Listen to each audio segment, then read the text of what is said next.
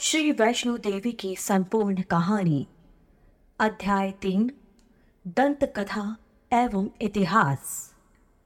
महाराजा रणजीत देव की कथा। लगभग 300 साल पहले, जब भारत में मुगलों का राज्य था, उस समय जम्मू में महाराज रणजीत देव राज्य करते थे।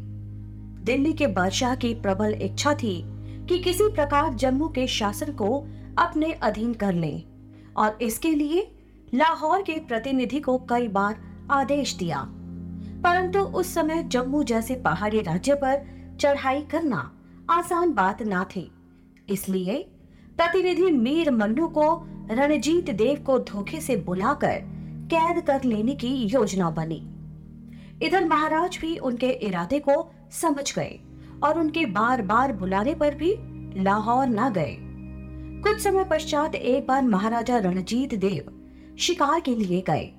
जब वे त्रिकुट पर्वत पर पहुँचे तो वहाँ चट्टान पर बैठी एक दिव्य कन्या के दर्शन किए। उस कन्या से उन्होंने उसका नाम और अपने नगर का रास्ता पूछा। तो देवी ने कहा, राजन, मेरा नाम वैष्णवी है और इस पर्वत की गुफा में मेरा निवास है। ये कह उसने राजा को उसका रास्ता भी बता दिया। इस पर राजा ने देवी से पुनः पूछा, हे hey देवी, लाहौर का राज्यपाल मुझे छल से पकड़ने के लिए बार बार बुलाता है। मैं क्या करूँ?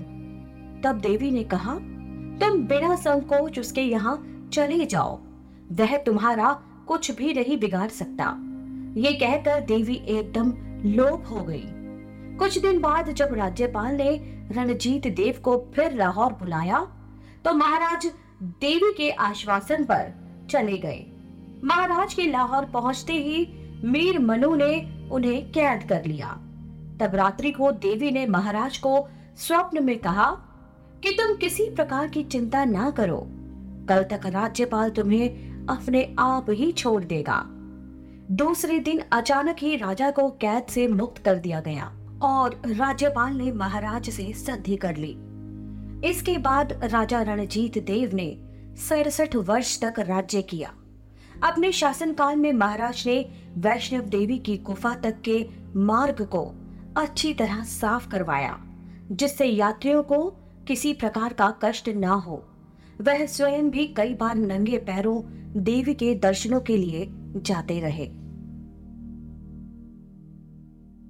ऐसी ही इंटरेस्टिंग किताबें कुछ बेहतरीन आवाजों में। सुनिए सिर्फ़ ऑडियो पिटारा पर। ऑडियो पिटारा सुनना ज़रूरी है।